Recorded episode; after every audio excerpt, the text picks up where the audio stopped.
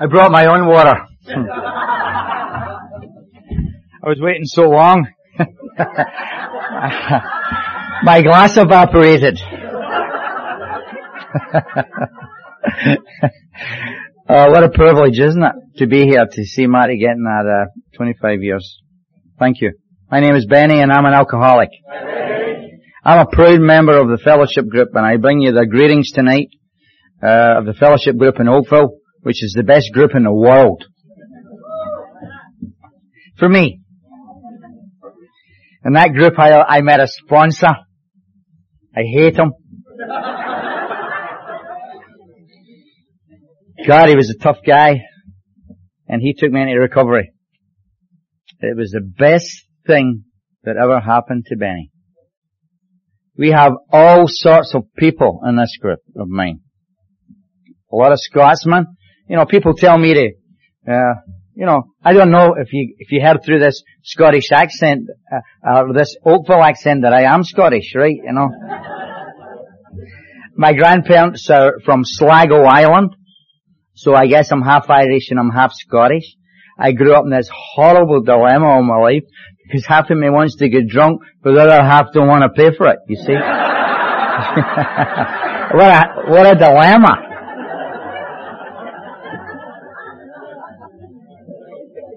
Wow. You know, and, in this, in this, in this home group of mine, there's, uh, there's Australians and New Zealanders, there's Jamaicans, there's Indian, uh, from India. Uh, we have the accent group they call us, you know. They're always saying, speak English. Would you please speak nice and slow? You know, as Marty will tell you, you know, we have a grapevine problem up in Canada. They don't sell enough grapevines, right? Uh, I was involved in service for 10 years. I was CP CPC chairperson for Western Ontario. I went through the DCM and all that kind of route to get there. And uh, I know all about the problems, but we have a guy in our group who has a problem like me. He speaks with a funny accent and people tell him to be quiet or slow up or, and he sells the grapevines. He's a grapevine rep. And when he goes up there to sell these grapevines, he says, Hi. My name, you met him. My name is, he's a little less, my name is Andy, and I am the grapevine rep for the fellowship group. We sell these grapevines at two dollars each. Would you like to buy one or would you like me to read it to you?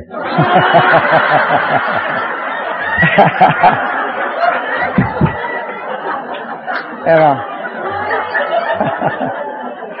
you know, we get through 30 grapevines every time he, he does that, you know.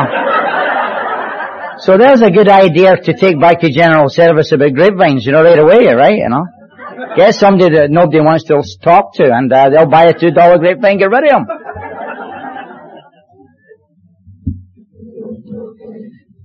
Ah, do you realize that when all this happened, the bonus that we have today, that 65 years ago, it's actually 60, but 65 years ago, there was more people in this room sober tonight than there was in the whole of North America. Because of the Alcoholics Anonymous. There was, there was more people here today sober than there was in the whole of North America. 65 years ago. Because, uh, one guy talked to Ebby Thacher, Rowland Hazard, and, he, and carried the message to Bill Wilson. Bill Wilson carried the message to Dr. Bob. Stayed sober. Wrote a book called The Big Book of Alcoholics Anonymous. Was published and it touched the heart of everybody out there. There's millions of us I don't know how many books, somebody told me there's about 12 million books out there before the fourth edition. I just wonder, I know so many alcoholics today who are not going to meetings but, but they're sober. And I guess they're not alcoholics of my type. Because alcoholic of my type has to go to meetings. I have to. I have to go to be with you people. I have to go to grow spiritually, to read this book on a constant basis, to put God into my heart. The key of willingness. The key of willingness is something that I didn't want. For years and years I got to that fifth step, and don't you know I would do my fifth step, I wasn't willing to go any further, right? To lift the barriers from my life, so that God could shine in my life. Every time I lift a barrier, or put a barrier down, I either lift it to, to, to see God or block God off. What do I want in my life? Of course, I want to live in the fellowship of the Spirit. That's what Alcoholics Anonymous has done for this alcoholic. It's lifted the barriers in my life because I am willing today. I'm a man in transition. I am willing to grow, to be a better person. There was a movie. Uh, Jack Nicholson was in it and, and, and the, lady says to him, tell me something nice. And he looked at her and he says, you want, uh, when I work with you, I want you, you want me to be a better man. That's what I want, to be a better man. So you people give me. You make me want to be a better man. Wow. What a bonus. You know what I deserve? I hear so much about deserving in Alcoholics Anonymous. I deserve to be underneath a bridge, drinking a bottle of wine, in a brown paper bag, and it be empty. That's what I deserve, you know. That's my will. But I don't run in my will anymore, you see. I run in God's will. And God's will for me is to be here tonight. You know, thank you. Thanks to the lady who I forgot her name who phoned me a year ago and asked me to come here. And you know, when they phone you a year in advance, you know, you don't have too much on, right? You know. I had to say yes, you know. uh, Thunder Bay. I thought, my God, the last time I was there I was drunk as a skunk. I, you know, I went in the golf course and the mosquitoes were lifting me off the ground taking, they wanted to mate with me, you know. they wanted to look under my kilt, you know. and I think, what do I want? And then of course I met this, this man here. And he brought me up here to meet, I heard so much about Victor. I, I, you know, I was praying he wouldn't finish last night. I could have went another half hour of Victor. He was absolutely phenomenal. I loved him, you know. And, uh, and all the other, the Al-Anon speaker, I forgot, oh my God.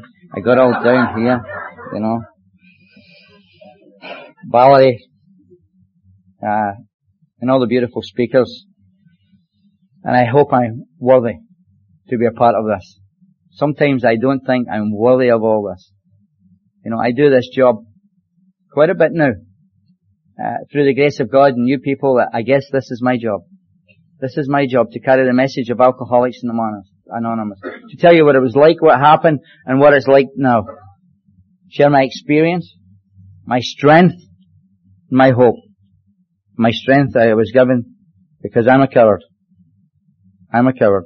It was given to me through God in the fellowship of Alcoholics Anonymous. I came to Alcoholics Anonymous with nothing. I was a shell. I didn't have anything. I had no dignity. I didn't know what dignity was. I lay in a bed. I was velcroed. I was in a room with bars in the window. I, had, I woke up. I was velcroed to a bed. I asked why. I had been there for five days. And they told me because of what I was going through, they had to velcro me to the bed like an animal. My kidneys had failed, my bowels had failed.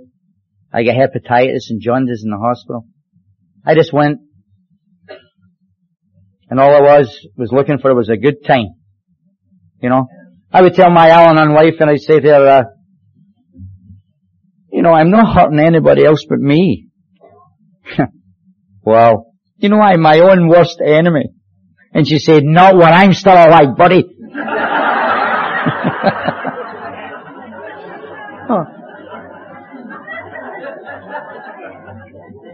I phoned her five minutes before I came in here.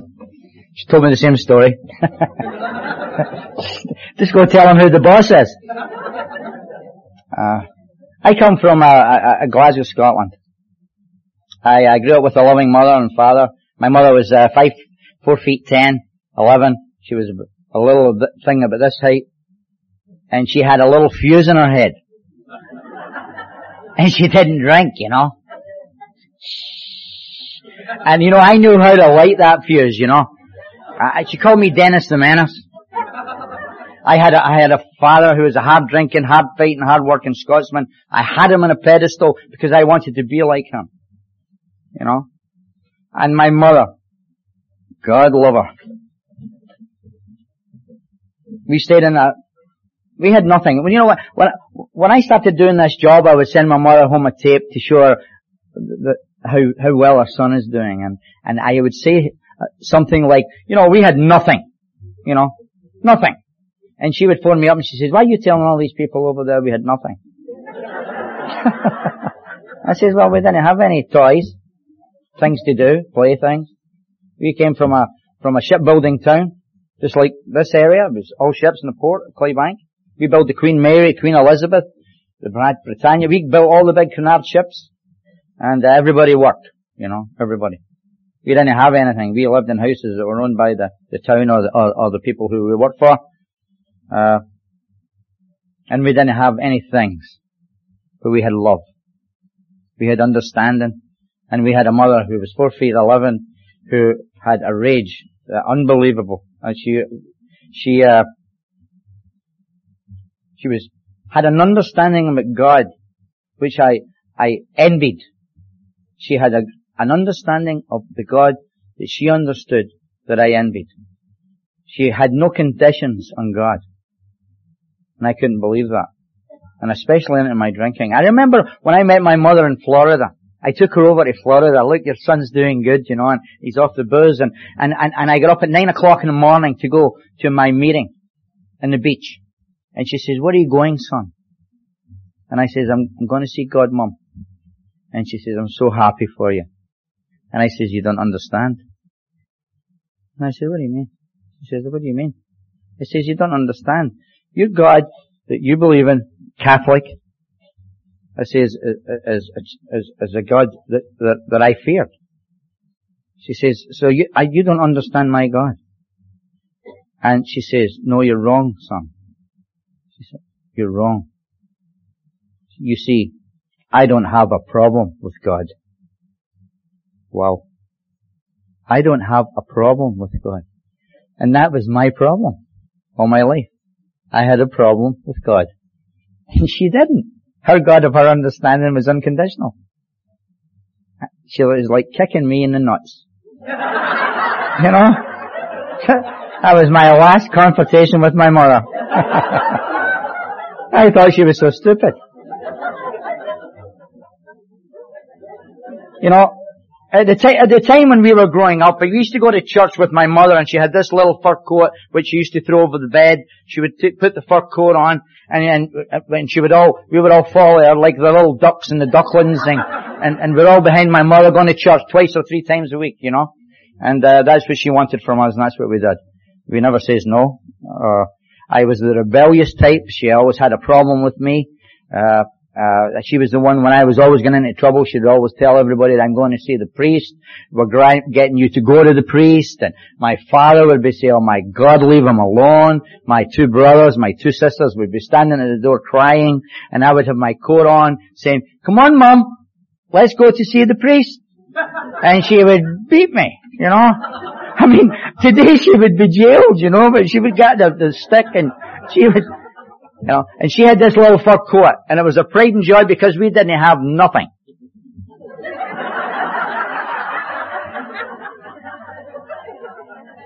but my mother had a fur coat, and you know, and we were, and we were listening to, at that time we were listening to Davy Crockett, right? King of the Wild Frontier. right? Davy Crockett hats, everybody had Davy Crockett hats and guns, and we had nothing. But my mother had a fur coat, you see? And, and I had two sisters who could sew because we had to sew our own clothes and, and, and, and I get the coat and, and when my mother comes home from work she's got a fur jacket and we're all running about with David Crockett hats, you know. and my mother was a disciplinarian, as I've told you. And that night, she took so much discipline out in me, I will never forgot it, honest to God, you know. It was terrible, you know. We, we, uh, we lived in a, a house that had three beds. There was my mother, my father, and my grandfather. There was my two brothers, my two sisters. There was my aunt. Uh, there was, and, and there was, and there was my two cousins. And I, and, and I slept, and my little aunt, she, she was a bit deformed, she had a bad back, she had a humpback, and, and we, we, we, she slept, slept between me and my brother, you see, and the bed that we slept in was like that. And my ba- brother would balance on one side of the bed, I would balance on the other side of the bed, and we would put my aunt in the middle just to level it off, huh? You know? And, uh, my brother was a bedwetter. Talk about resentment. and he would roll over the top of my aunt. He would cock his leg over the top of me, relieve himself every night, and then roll back to the dry part. yeah. And he didn't like me telling him that tape as well every time he got a tape, you know. But I used to, you know, the reason I'm here is because of resentment. Some people came to Minneapolis, they heard my tape about resentment, the number one offender, and called me. And that was my first resentment was towards my brother. I remember it. He would pee on me and then, and then go back to the dry part. But I used to think about it now because, you know, there was a little bit of happiness in there because that was the only bit of, hit, of heat that we used to get all night, you know. I'm, but I'm not up to it anyway, you know. and we had a good upbringing. You know, I, I'm not here because my mother had a square nipple. No. No. I ain't here because my mother used to beat me. You know, that, she didn't know any better, you know. I'm not here because of any of that stuff. I don't, I, I can laugh at all that stuff today because of you people. You know, I can laugh at it and share with you things that really, really used to bother me. You people did that. Alcoholics Anonymous gave me that ability, you know. I, I grew up, met a lady, uh, she's beautiful, young lady, uh, uh, you know, I, I, I got a trade. I'm a former steam fitter. Uh, we decided after I had, uh, finished my apprenticeship that we would come to Canada to do it Benny's way.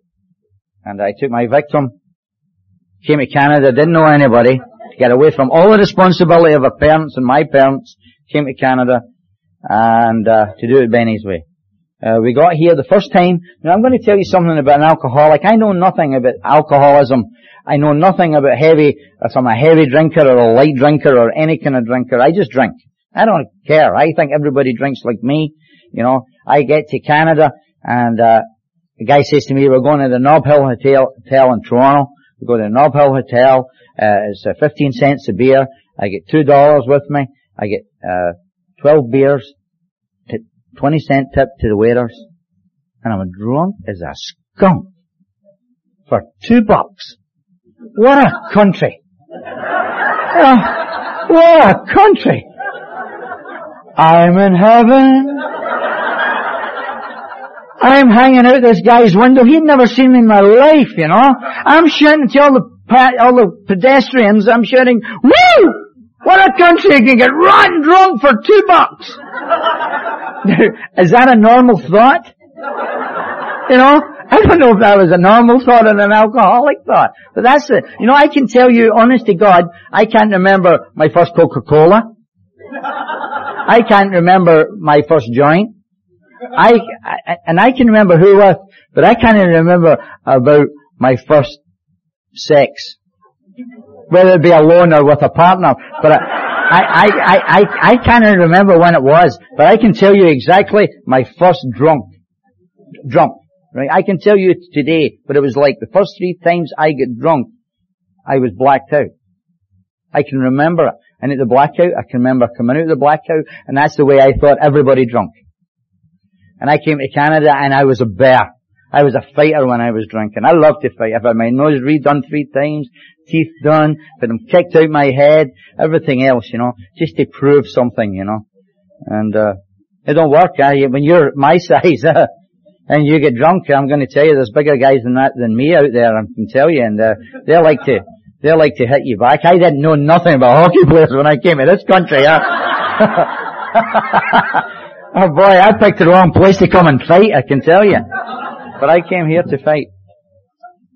It was a good life and we got things in life and we, we, we, uh, I got a good job and, and we got a house and, and we were doing good. Two tradespersons were working and, and uh, after about eight years she came, my wife came in and told me that she was pregnant. Uh, I wanted to be like my father, you see. In my mind's eye and reflection, I want to be like my father. But I resented the fact that this lady who was loving me, looking after me, working for me, all about me, who's going to have to start giving some time to a child that I was supposed to be bringing, helping bringing up and bringing into this earth. I resented it. We had a little boy called Jamie and before that boy was a year old I ran away. I'm not proud of that. I can't do nothing about it. I've dealt with it. Uh, she put the house out for sale. She came down and seen me in the Legion. Uh, we got a lawyer, signed some papers. A lawyer sent me a check for $12,700 in the early 70s.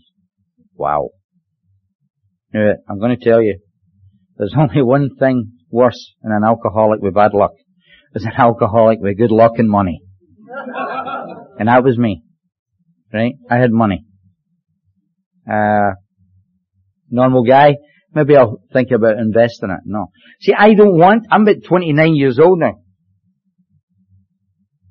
30. And I don't want to be with people with responsibilities, you see. So I don't want to run about with people at my age. I want to go with, in with the in crowd. I want to go where the in crowd go, you see. I want to go to the bars where the young guys and gals are hanging around.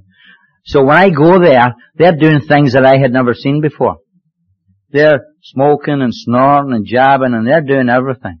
And I'm shocked. But you know something? I'm an adapter. I can adapt right in there, right, you know. Amen. Amen. You know. It took 18 months. 18 months. And I had to leave town in the dark of night because of another woman. Right? And I'm, I'm, I ain't got $12,700. I get nothing. I get a rolled up carpet. I got a little stereo. I got a, a guy who sticks it in a truck for me. We leave in the dark of night and into Toronto, uh, into a rooming house and down at Parkdale. If you know that area, it's all rooming houses. It's one feet off the street. You know, I'm in there. I'm still working. You know, I'm still working, but I'm doing things I had never done before. I made a buddy down there, you know, and this buddy of mine, he's drinking Ruby Rouge. Jordan's Ruby Rouge, four dollars a gallon. Amen. you know, and he sits, he sits in front of me with his bottle of Ruby Rouge, and I sit every night. And a bottle of that, a, bag of that homegrown stuff that we don't talk about in Alcoholics Anonymous, you know, stuff that gives you the hernia. Big giant, whoo man, you know. And we get this, I don't know if you've ever drunk that Jordan's Ruby Rouge, you know, it's got the big steel cap. You know, and it's a gallon bottle. It's like an ashtray. You can always tell Ruby Rouge drinker, there's the ones with the big purple marks in their face. uh, what a life. We had a great time. I got no money. I'm sleeping inside my carpet. That's what I got. I got a rolled up carpet. It's a carpet for one. I get no company, no relationships. I never met a woman who wanted to join me in my carpet, you know. Would you like to come home with me tonight? And we're going to sleep in the carpet. and I haven't even put this carpet in the floor. It's still rolled up. I'm sneaking inside the carpet, you know. Anyway, it's my birthday and my buddy says to me, well, we're going down to the Windsor House in Toronto. We're, we go down there. Got a couple of girls coming from St. Catharines, uh, which is about 100 kilometres away or something. You know, it shows you how good we were doing with the women in Toronto when we were importing them from St. Catharines, bringing them in. anyway, so. But uh, this, this pub was an Irish pub. That's where all the IRA bombers hang about, you know, the women. Well, I, I was the mascot for the women's dart team down there. They were the hardest, toughest woman I'd ever met in my life. You never says no to these women, you know. And I goes down there and I'm going to meet these girls from St. Catharines. My date, the blind date, she's never seen me. And I, I'm dressed like John Travolta, you see.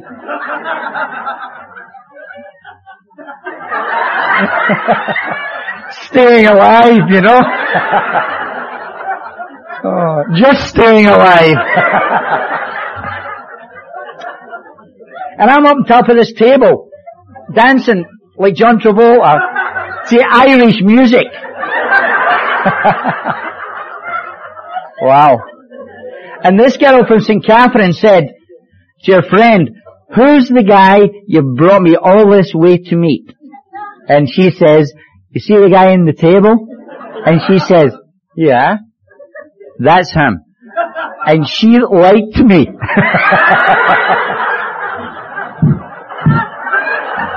uh, oh my God. Right away you have to get Al-Anon and, and involved in this relationship, right? And all right away. Al-Anon and AA. She took me out of that rooming house. Uh, she had everything I needed. She had a job, a car. She had all, all, all, she had a resume. She had all the good stuff. And she took me up there. She cleaned me up, and she moved. She got a transfer from Toronto, uh, from St. Catharines to Toronto. And the journey was on. And I'm clean, I, I, I clean myself up, you know. I, I'm not there yet, you see. I'm not there yet. I'm getting there, but I'm not there yet. I, I, I'm not into the addiction yet. I'm an alcoholic. I drink alcoholically, but I can stop. See? I'm not living in my hell quite yet. So I clean myself up. I'm only going to smoke a little, drink a few glasses of wine with dinner, and I'm going to be a good guy. You see? And, and I have a son about 10 miles away. And she wants me to get to see that boy. And you know that woman who I abandoned has kept the doors open for me to see that boy. The boy is now about 10. And, and I, I have went to see him a few times. No, he's not, not about 10, but six or seven at a time. And I, I have went to see him a few times, you see. And, uh, but every time I make arrangements to go there, I have to stop and get some courage. You see? That little boy standing waiting on me and I have to go in for some courage, you know. And I'm an alcoholic. I don't know that, but I'm an alcoholic, right? See? And that boy is still waiting for me time after time after time. Father never ever leaves the pub when he's gone for a drink. Eventually I did get up there. And I got there and, uh, my boy is so happy to see his dad. And he says, Dad, I want you to come out and meet my friends in the back. And I says, why, you want to show your dad off? He says, no, they don't believe I have a father. They don't believe I have a father. Could you imagine the turmoil that young boy was going through when he said his father was coming and he was looking forward to it? And children are cruel. Children are so cruel. This is such a family disease. And it has to be a family recovery. It Has to be. You know? And we started uh, doing nice things, me and my lady. Uh, she started all over again and uh, we gained things. And I was only doing a little bit of this and a little bit of that and she was happy. She didn't know any difference either with my son. And I know by this time that I ain't good at responsibilities. I am only good at looking after me. And I can't look after me by me. I have to have somebody look after me too. You know, I had my mother, I had my first wife, now I have this lady. And I know for a fact that she is going to have to give up her time from me to give it to this kid. And I want out. But she's not like the other one. Not a bit. I, I run away. Again. She comes after me and she tells me, listen, sucker. You know, and I get a lawyer's letter. And I'm going to be working for the rest of my life for her and her daughter. I'm going to be working for the rest of my life for her and Lindsay. You know, I says, you gotta be joking. No. And I says, listen honey, please take me back. Please take me back. You know, I'm a honeydew. What can I do to get back in your good books, honey? I says, why can't you just be like my other wife? She says, what did she do? I says, she sent me a check for $12,700. a, a responsibility, huh? You know? And I had a little girl called Lindsay. She's 18. She's 18. You know, and, and now I'm back drinking the way I was drinking before. I am now living in hell. Because every alcoholic has to go to hell. Because there's no hell like your own hell. And I am living in hell. And you know what an alcoholic home is like? You know, we, we, we had two words for each other. Was F-U.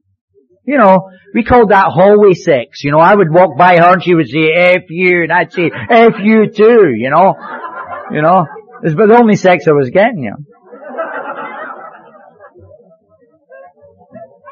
And I would wake up in the morning and I'd be shaking and rattling and rolling. And I would have to have a drink in the morning. The light went on. Four o'clock in the morning. Gotta have a drink. I'm paranoid. Paranoia is setting in in my life. Turn on the tap. Four o'clock in the morning. Turn on the radio. Put on the lights. Open the fridge. And there it's, oh, got, got a couple left. No, come in. And, and I, got one, two, and she's standing right behind me. You know, you son of a bitch! You're drinking at this time in the morning. You're drunken alcoholic. And you know why I drink? I drink because of you. You know, yes, you think this is drinking? I'll show you what drinking is. I'll show you what drinking is, lady. Wow. Give me your anger. I want your anger. Give me your anger. I can deal with anger. I'm an alcoholic. You see, I live in unmanageability. I want your anger. And then she started to talk to some of her friends in Al-Anon.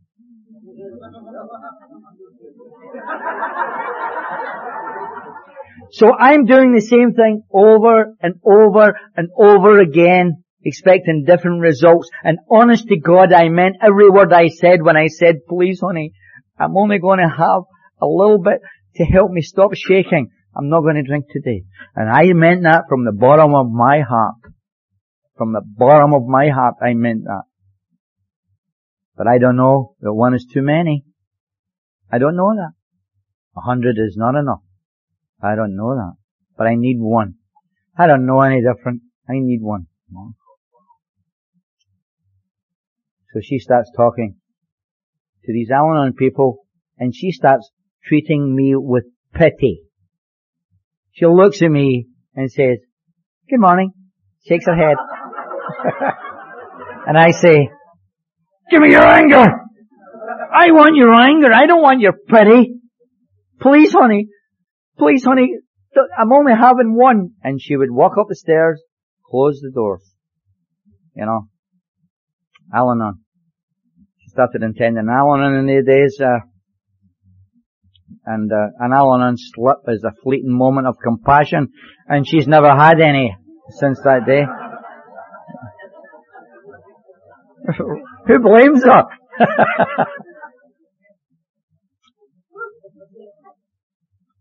a normal human being can't live like that. I go to hospital one day and I wake up five days later and I'm velcro to a bed. I told you that my kidneys had failed, my bowels had failed, I got hepatitis and jaundice. I'm in a room. I'm crying because I'm, I'm, I'm strapped down like an animal. And why and how did I get there? That wasn't even my plan. It wasn't my plan. My daughter came in to see me, my little four-year-old daughter. And she looked at her daddy and she said, Daddy, Daddy, Daddy, you just look like a banana, Daddy.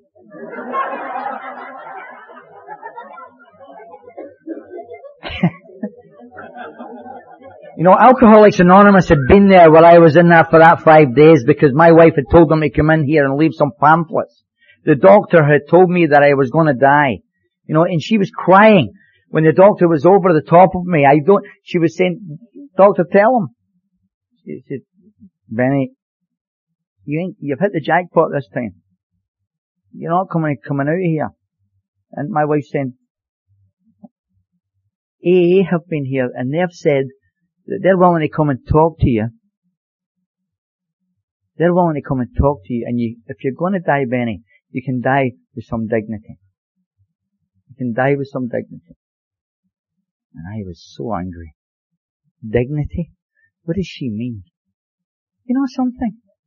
I didn't even know what that word meant. I didn't know what that word meant. But because of my daughter, He says, I don't want to see her father dying like a banana. Please, bring the man. Now, I don't know if you've ever seen Braveheart.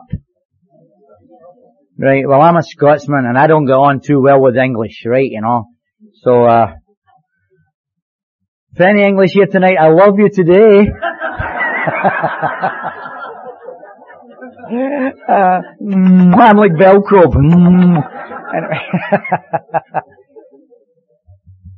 and it was an Englishman who 12-stepped me. When the student is ready, the teacher will be provided. He came and 12-stepped me. I knew him. I hadn't seen him for over two years. The bum. And I knew him and I wasn't as bad as he was. But he'd been sober two years, you see. I went to my first Alcoholics Anonymous meeting, and many, in a wheelchair. I was telling the boys in the institution, uh, the, the, the center they brought us down here and that was so beautiful. Thank you for letting me in, be a part of that, carrying the message with you guys in there. It was so beautiful, you know. It was so beautiful. And I went to that AA meeting and my stomach was out to here. I had lost eventually about 50 pounds and, but my stomach was out here and I was like skinny and yellow and drawn and I couldn't eat and uh, I was being fed intravenously. They were stabbing my stomach with big, with big needles to, to try and get the jaundice out of my system. You know? And I went to that meeting and, and I thought, I know how, alcoholics. I drink with alcoholics. I know what they're like. I'll go there. I'll get them going. And I stood up at that meeting with my little gown on because I couldn't get a pair of pants on. I had this little gown on tied at the back. My ass was hanging out of it. Right? And, and, and I stood up and I said to the gentleman carrying the message, listen to a so-and-so like you would make anybody drink. And he never reacted. And he just walked over there. And I felt shame. I felt so little. I felt as if, oh my God, nobody reacted to me. You know, that's why I got my nose broken, my teeth kicked in now. Because I knew how to get reaction. You know, I knew how to get reaction. But you people never reacted to me, you see. And I tried to walk out of that place and with my ass hanging out my butt. And they said, keep coming back, Benny. uh, one day at a time. You're no longer alone. Get me out of this place. Now, I don't know what happened at that meeting. I don't have a clue. Something happened. Something happened deep down, somewhere in my soul that I don't know where it is. I had a, I had, have, have any of you ever seen a movie called Tombstone? And it's a phenomenal cowboy movie. I love a cowboy. I want to be a cowboy. Bad guy. And in that movie Tombstone, there's all sorts of alcoholism, drug abuse, all sorts of it. There's a guy called Ringo. He's a bad guy. Dr. Holliday's the big gun, right? You know. And Wyatt Earp says, and this Ringo's, every time he's drunk, he's killing people and, and, and decent guy, I guess, when he's sober and this gang. And he says to him, Earp says to Doc Hall, why is Ringo like that? Why is he like the way he is? And he says, he's got a hole in his stomach that size and he doesn't know how to fill it. Right? And the reason, according to that movie, that Doc Holliday knew that is because he had the same hole. He knew what the alcoholic was going through. And that's what I had. I had a hole in my stomach.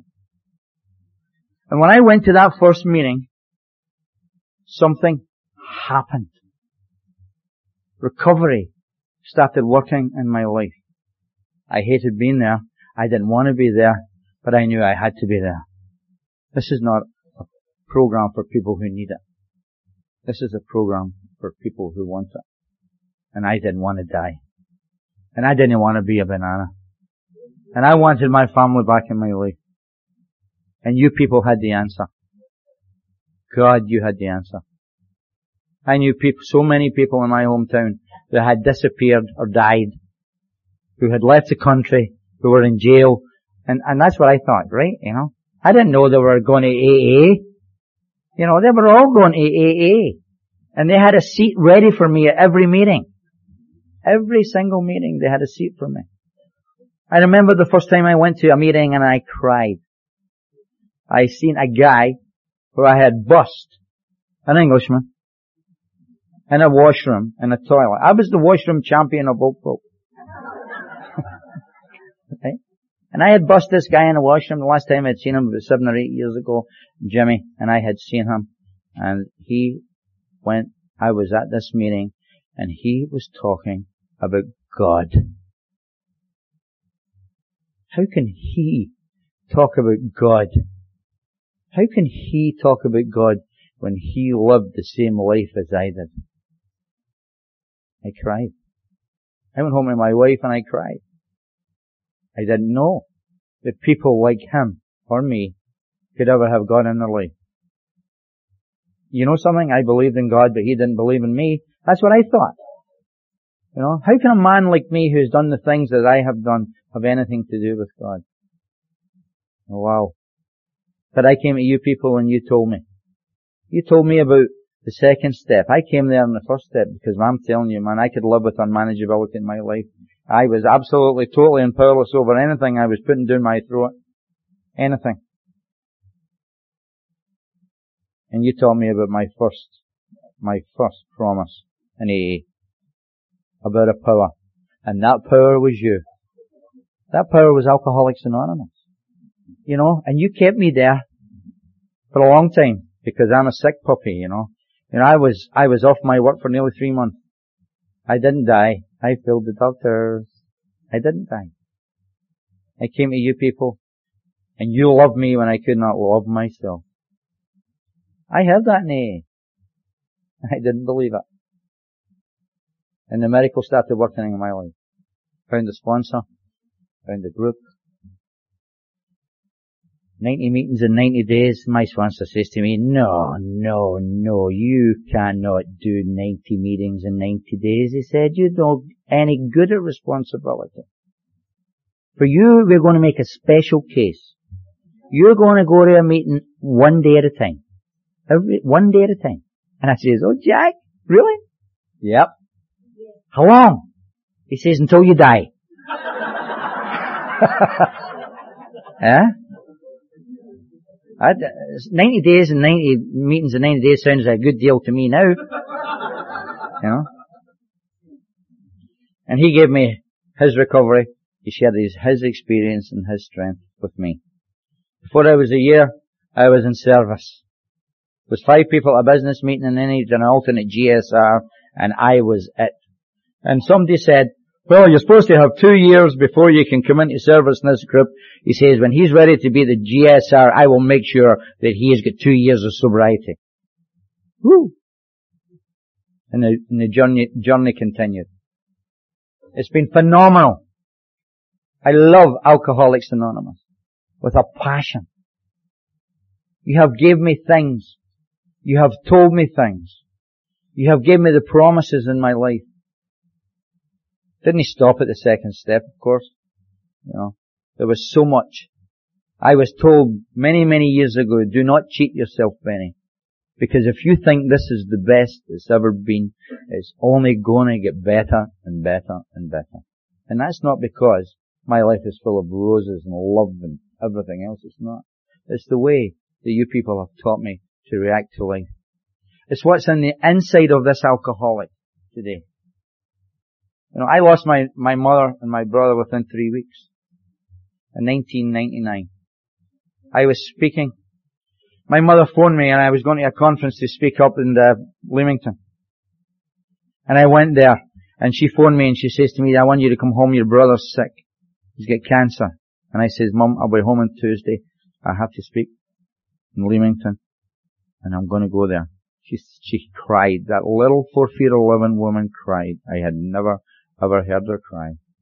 And she says to me, Benny, yeah, honey, I don't want to be here to see your brother die. And I says, I'll be home on Tuesday, Mum. I'll be with you. She says, thank you. I went to Leamington. I took a cell phone with me because it was a four hour drive. Right?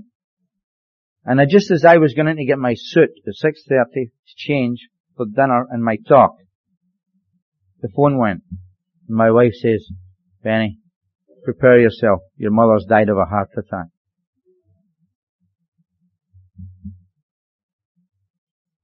And I went and gave that talk.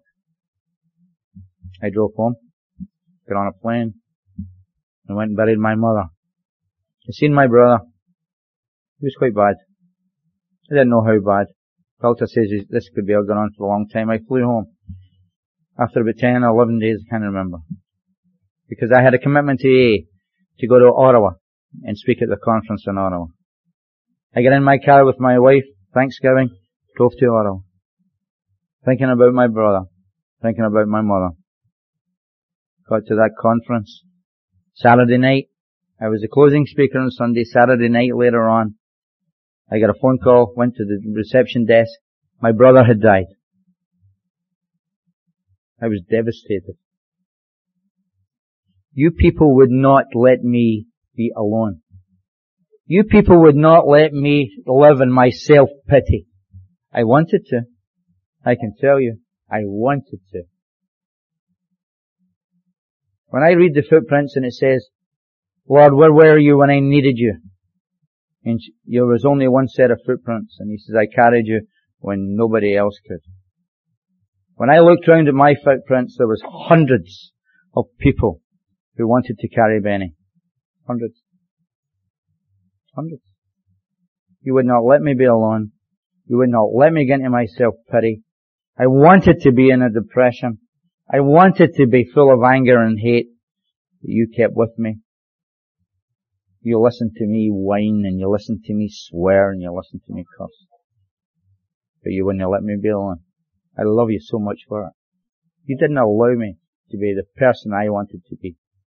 I wanted to be lonely, but you wouldn't let me be. Thank you. Thank you. I don't think that could happen anywhere in this world but in these rooms of Alcoholics Anonymous. I'm so privileged and proud to be a member. You gave me the opportunity to go and see that boy who I had never seen in five years so that I could go, I took him to a conference. I brought his grandmother over so that I could open the doors just a little bit to say I was sorry, you know.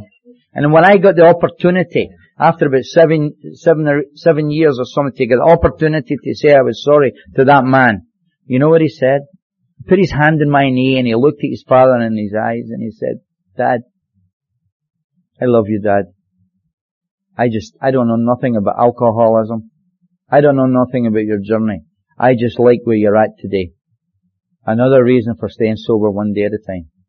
Beautiful.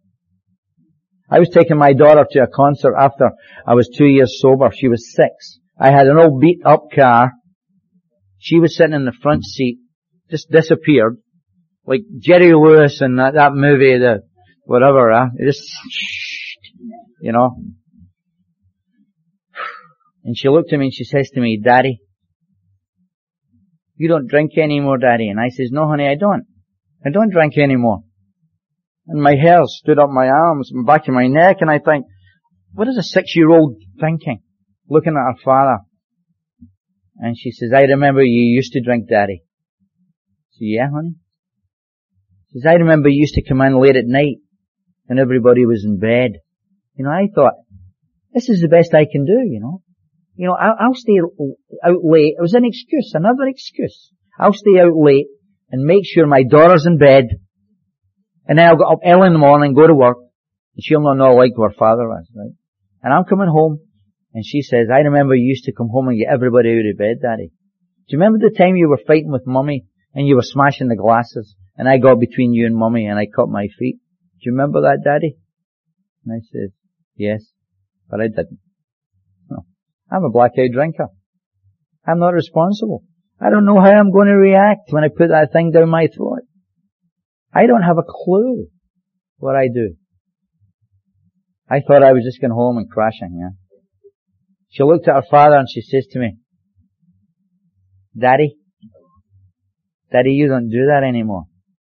Wow. Another reason for staying sober one day at a time. Beautiful. Absolutely beautiful. It's a family recovery. I get the opportunity to take my family on holidays and vacations because I'm not giving my money to a dealer I'm not giving my money to, to, to the bar tab. Right? I can, I can use that money to do family things. Right? And I remember the first time I took my son and daughter away. Right?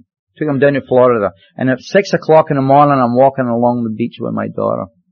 And there's a guy casting, right? And I go up there and I say, have you caught any fish? And he looked at me and he says to me, no. And he goes in his bag, he takes out a nice cold one. He says, you look like a drinking man, Benny. He says, have a cold one, six o'clock in the morning. My daughter jumped in front of him and he said, don't you dare give my daddy a beer. If my daddy drinks a beer, he'll turn into a banana and die. Woo! From the mouth of babes. Yeah. Have you affected me? Have you affected my family? Of course you have. My, my daughter was only four when she started getting down there playing the piano in the meeting when I was setting the meeting up and she would get the mic and she would run up to the mic and say, hi, my name is Lindsay and I'm an alcoholic. And I said, no you're not. She said, yes I am. No you're not. Yes I am. No you're not. Yes I am. And you know why? Because she loved you unconditionally because I was taking you people home to my house and you only drinking, you only getting them out of bed, you only causing trouble, and you were loving your father, her father. Amazing, eh? It's amazing. You know? You know, I sponsor quite a few people in Alcoholics Anonymous today. And I remember the time in my life when I wasn't even capable of walking a dog. I remember that well. I remember that day, that tragedy day. It was the coldest day in the world. It was Boxing Day, and we had family around. It was amateur week, you know, between Christmas and New Year when everybody drinks. It was amateur week, right? And everybody's having a few, and I'm having a few more, you know.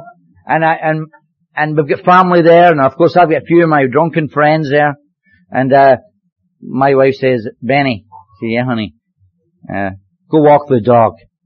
And I say, okay, go walk the dog, you know. To my buddy. Well, let's go walk the dog, right, you know. So down to the basement, pull the tile down, take a bag of that stuff we don't talk about in Alcoholics Anonymous, roll two big Cheech and Chong joints, you know. I into the snowbank, I had a Mickey planked in the snowbank all over the place, right? To dig the Mickey of uh, Silent Sam, you know. A normal walking the dog night, of course, you know. Having a spiritual awakening. An experience in my life, you know. Back home. Stoned and paranoid. Sitting in the corner, don't talk to me, I'm having a good time. my wife says to me, Benny, yeah honey, where's the dog? I lost the dog. I wasn't capable of walking a goddamn dog, huh? Coldest day in the world. I had to wrap up, go find that dog stuck to a lamppost somewhere, you know.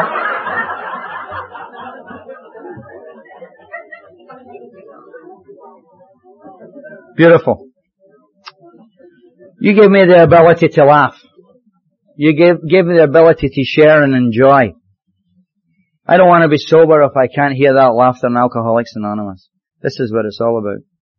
Not just because of me, because I laugh all the time. I laughed when, when I heard that phenomenal talk from Victor. I just wish it had went on a wee bit longer. It was so good. And, uh, I love you people. You know, I love you so much. I, uh, I'd like to thank you. I'd like to thank the committee for having me. I'd like to thank the, the people who came and paid their money so that we can continue these beautiful roundups. I'd like to thank the tapers who you have to buy their tapes because, you know, without these people, we wouldn't have the opportunity to listen to Bill Wilson and Dr. Bob and Chuck Chamberlain and Clancy. We wouldn't have the, the opportunity to listen to these beautiful people in our life for five bucks, you know. We have to keep that on. And I'd like to thank everybody. Thank you for my life. My family thanks you and I thank you. God bless everybody.